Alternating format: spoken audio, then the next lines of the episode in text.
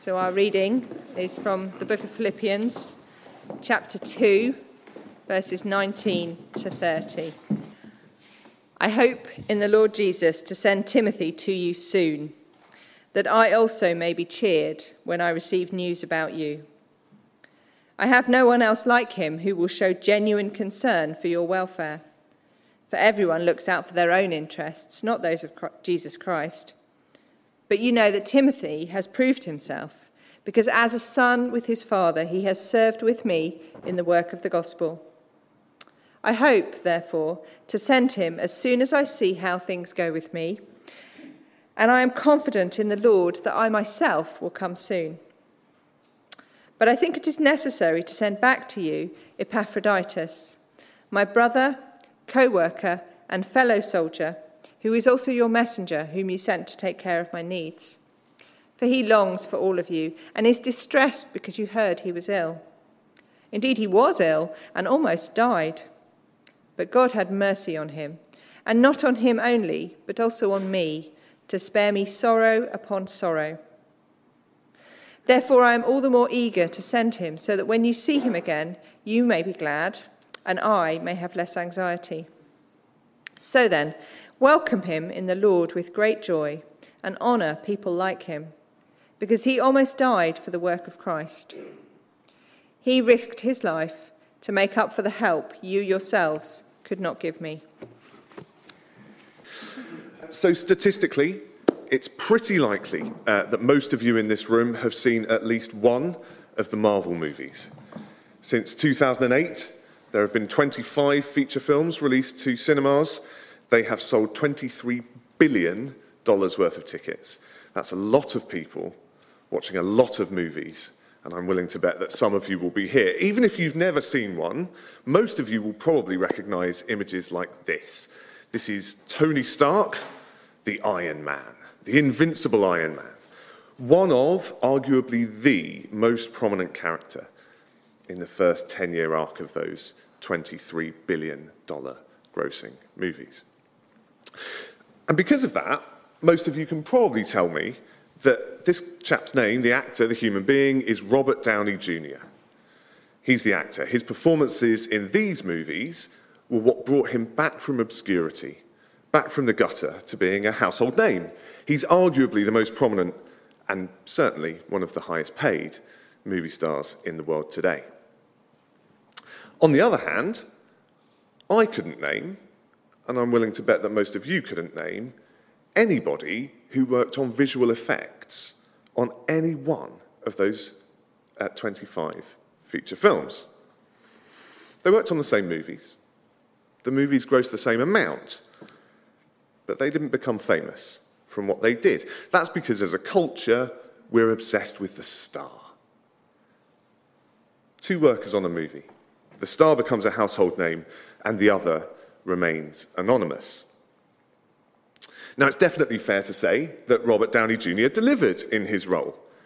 And it's fair, too, to say that finding another actor to play Tony Stark as well as he did would be much more difficult than finding a replacement visual effects artist. But, but, that doesn't mean that the work the visual effects people do isn't important.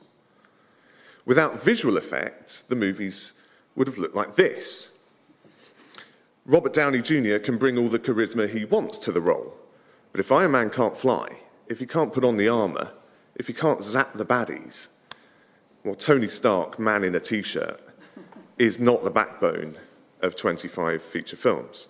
So these are two completely different contributions with different talents required, but you do need both.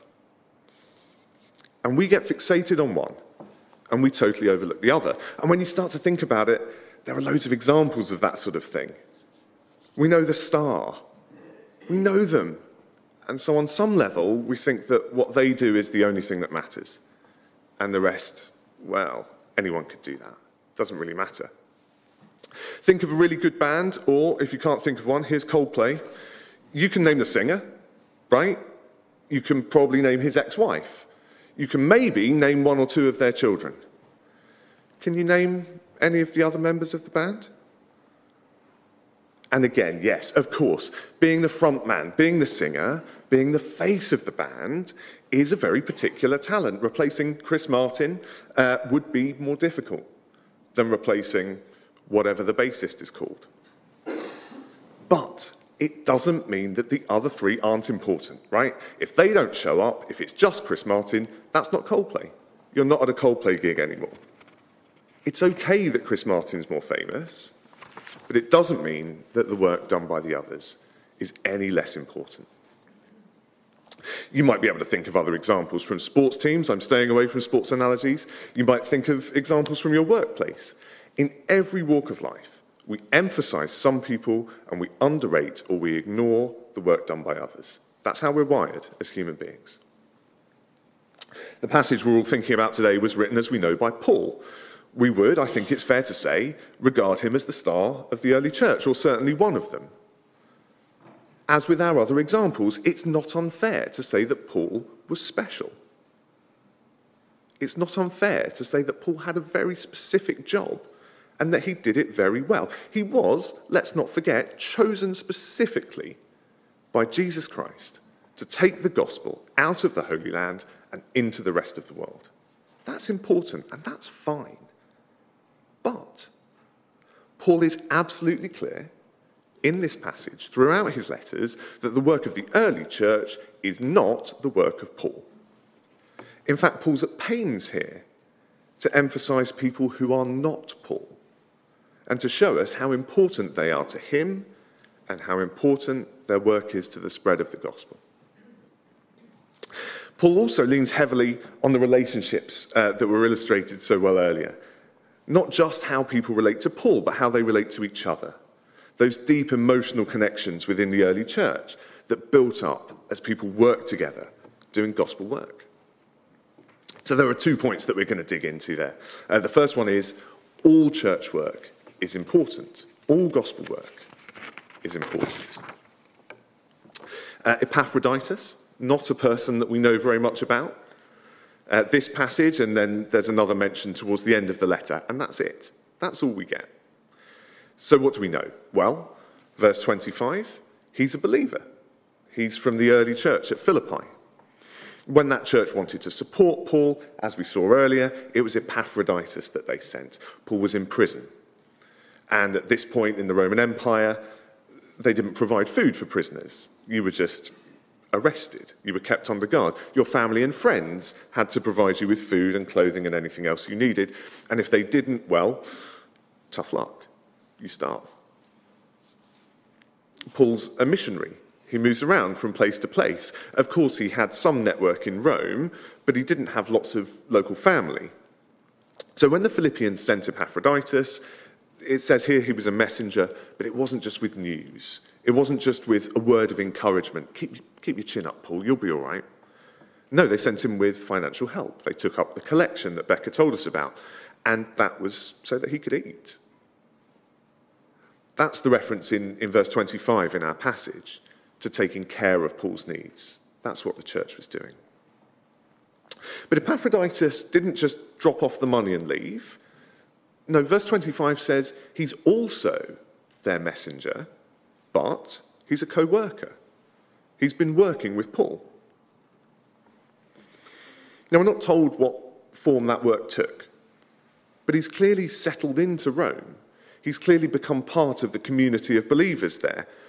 We'll talk later on about why Paul sent him back to Philippi, but just for now, notice that Paul's feeling the need to tell them that he's sending Epaphroditus back.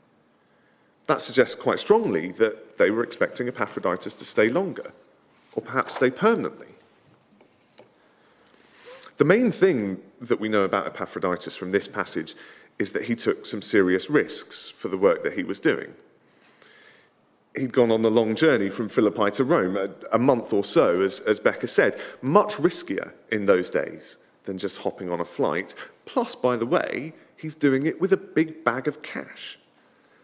There would have been a very real risk that he would have been attacked or killed on a journey like that.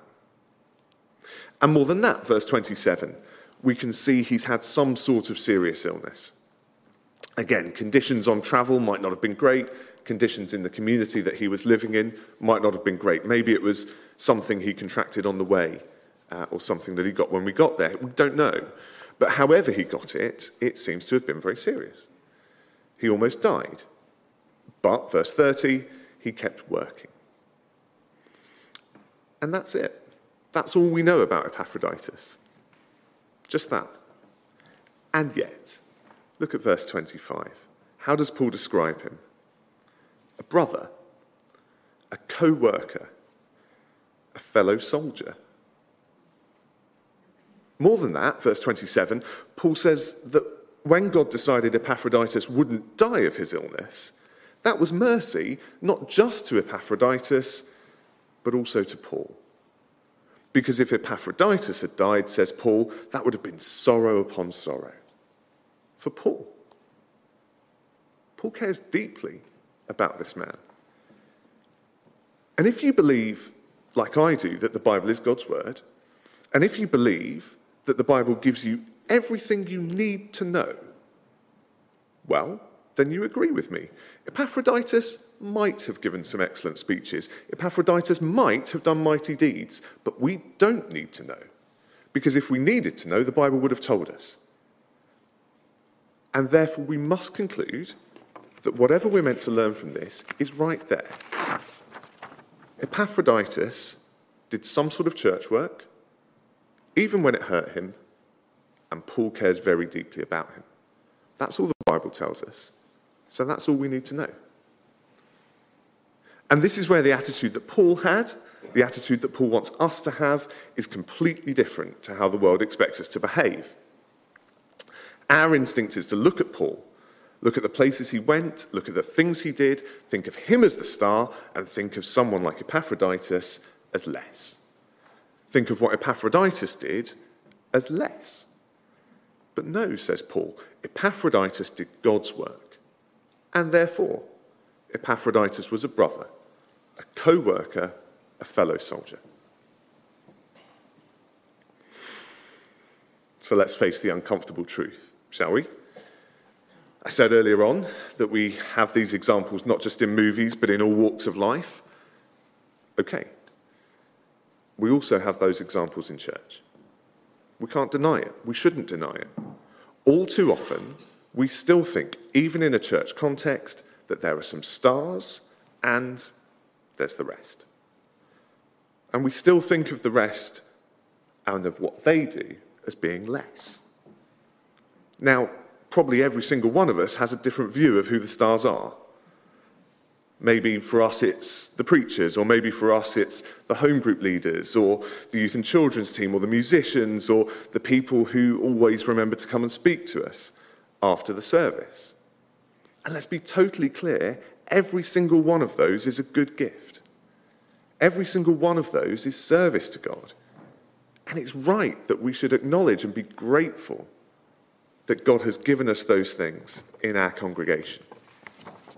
But let's also be clear that those acts of service and those gifts and those people aren't better than running the sound desk, putting the chairs out, making the tea, driving the minibus. We need all of those gifts. We need people willing to serve in all of those roles, otherwise, the church doesn't work. A few years before the letter that he wrote to um, the church in Philippi, Paul wrote to the church in Corinth. And there he used the picture of a body. Different parts of the body, all different from each other, but all working together in harmony. You need them all. God has placed the parts in the body just as he wanted them to be. God has placed people and gifts in the church just as he wants them to be. And who are we to tell God that he got it wrong? Who are we to tell God that he's given us the wrong part? Who are we to tell God that that's less? We don't actually need that.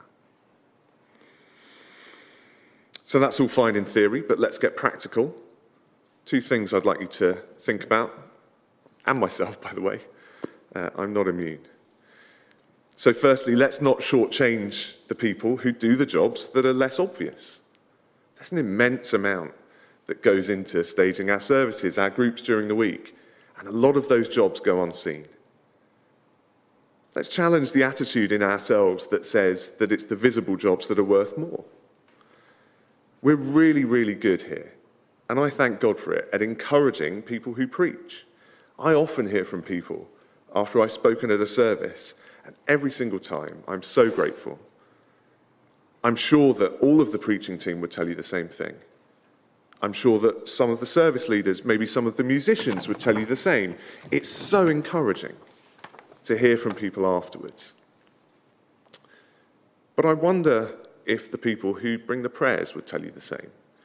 I wonder if the people who bring the reading or run the laptop that puts these slides on the overhead projector or who help out at Tea and Tots or Tea and Tiny's.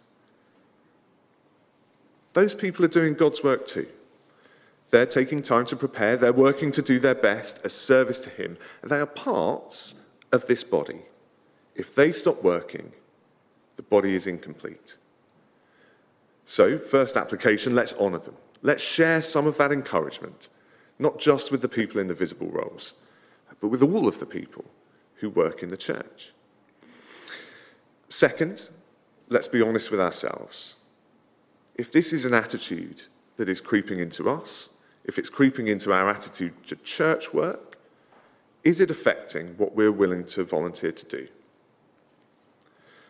When we're thinking about ways that we can serve, is there any part of us that feels like some of those jobs are just a little bit beneath us? That some of those jobs just don't quite get enough attention to be worth having to arrive early or to be worth having to put that effort in? Or maybe Maybe it's the other way round. Maybe we don't feel like we're the stars. Maybe we don't feel like we have anything to offer because that's for those people, they're special. No. God's made you a part of his body in this church. You have a role to play. So let's confront those thoughts and attitudes in ourselves because all church work is important. And the good news is, if we do offer ourselves in that way, it's pleasing to God. It's pleasing to God to do his work, and also it's going to bring us joy. As we saw illustrated here, there are four people in this morning's passage there's Paul and Timothy, Epaphroditus, and the Philippian church as a group. And it just jumps off the page how deep their bonds are. And as a result, how much joy they bring each other in their interactions. I already mentioned verse 25. Paul describes Epaphroditus as his brother, co worker, fellow soldier. In verse 22, Paul speaks of Timothy as being a son to him, following him, uh, following into his dad's profession. Those are the closest relationships that two men would have. Those are the closest relationships, other than marriage, that anyone can have. Family all the common purpose and camaraderie of soldiers in the field together, or two members of a team working together in a field or on a project, all the closeness and understanding of family, father and son, parent and child, siblings. Those are the relationships that Paul's describing. And why? Well, again, if we were meant to get a long list of personality traits, if we were meant to be told that Timothy was a dab hand with a joke, then we would have been told. But what are we told? Verse 22 Timothy has served faithfully with Paul in the work of the gospel. And as we've said before, so has Epaphroditus. Working together for the gospel, serving God together, has given them these incredibly close connections. And it's not just them. Look at verses 25 and 26. Paul is sending Epaphroditus back to Philippi because he misses not his family, not his friends, not the food, not the scenery. He misses his church.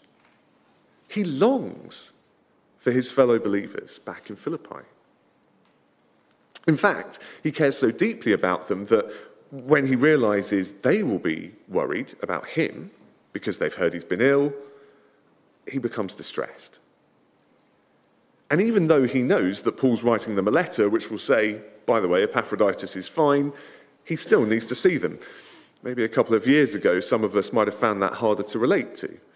But I'm willing to bet that after the lockdown restrictions of the last 18 months or so, we all know what it's like to hear about someone who we care deeply about, who's going through a hard time, and how desperate we become to see them when we know we can't.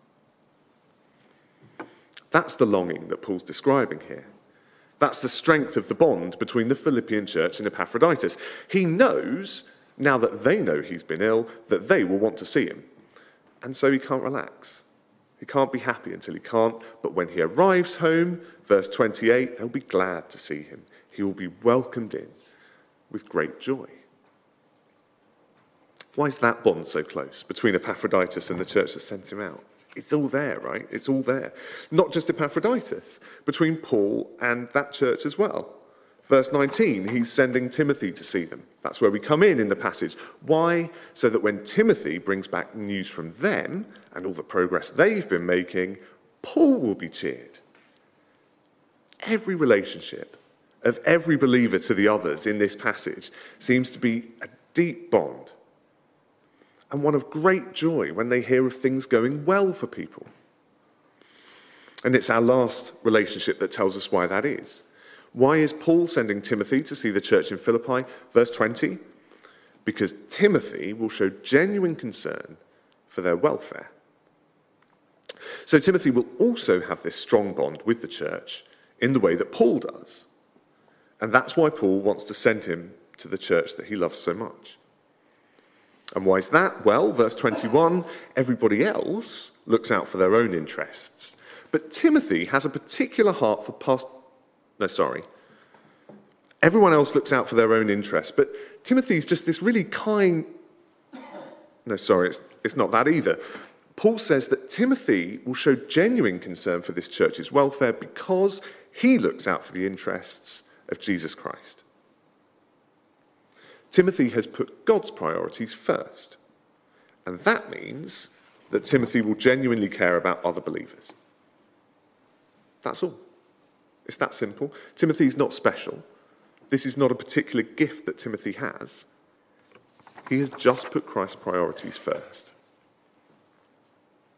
And in this, Paul's bringing us back to the beginning of chapter 2, where he laid out the mind of Christ for us. In verse 3, Paul told us to value others above ourselves. And in verse 4, to look to the interests of others above our own interests. In other words, says Paul in verse 5, have the same mindset as Christ Jesus. Because that's what Jesus did. And if we adopt that attitude, well, then we're copying the man who, verse 7, took the very nature of a servant. If you are a Christian, if you've accepted what God has done for you, then the rest of your life becomes a process of becoming or trying to become more and more like Jesus. Those two things that we've been thinking about this morning are closely related parts of that process. It's care for God's people that, in the end, underlies all of these relationships that we've been looking at. It's care for God's people that, in the end, underlies church work, gospel work as you follow Jesus, you will care more about his people. And the more you care about them, the more you promote their interests ahead of your own, the more you'll naturally want to do work, church work. It feeds itself. And let's be clear there are plenty of times in your life when you might need to pull back a little bit on how much you're serving, and that's fine. We have a prime example of it in this passage. Paul sent Epaphroditus back to Philippi. Why? Because Epaphroditus' mental health was suffering. He needed a break from service. That's okay. If we're serving out of genuine care for Jesus' people, we'll be back. And as you serve alongside God's people, as you work with them, as you fight side by side with them, that care and that bond will grow. And as it grows, as we've seen, so too will your joy when you can help a fellow believer out of their suffering, like Paul sending Epaphroditus home, it will bring you that joy that we've seen it brought Paul. When you recognize people's work as service to God, like Philippi welcoming him back, it will bring you the joy that the passage talks about. And when you see your fellow believers growing and strengthening in their faith, when you see the people you're serving becoming more and more like Jesus as the Spirit does his work, like Paul with Timothy and Epaphroditus, like Paul with the church at Philippi, that will bring you joy too. Let's pray as we finish.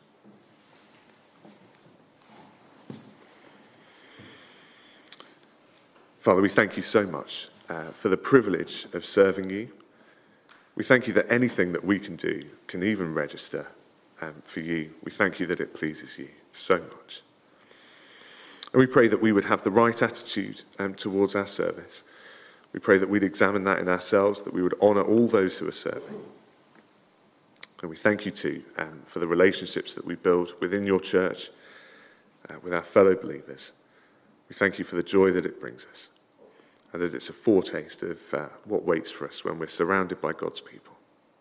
Amen.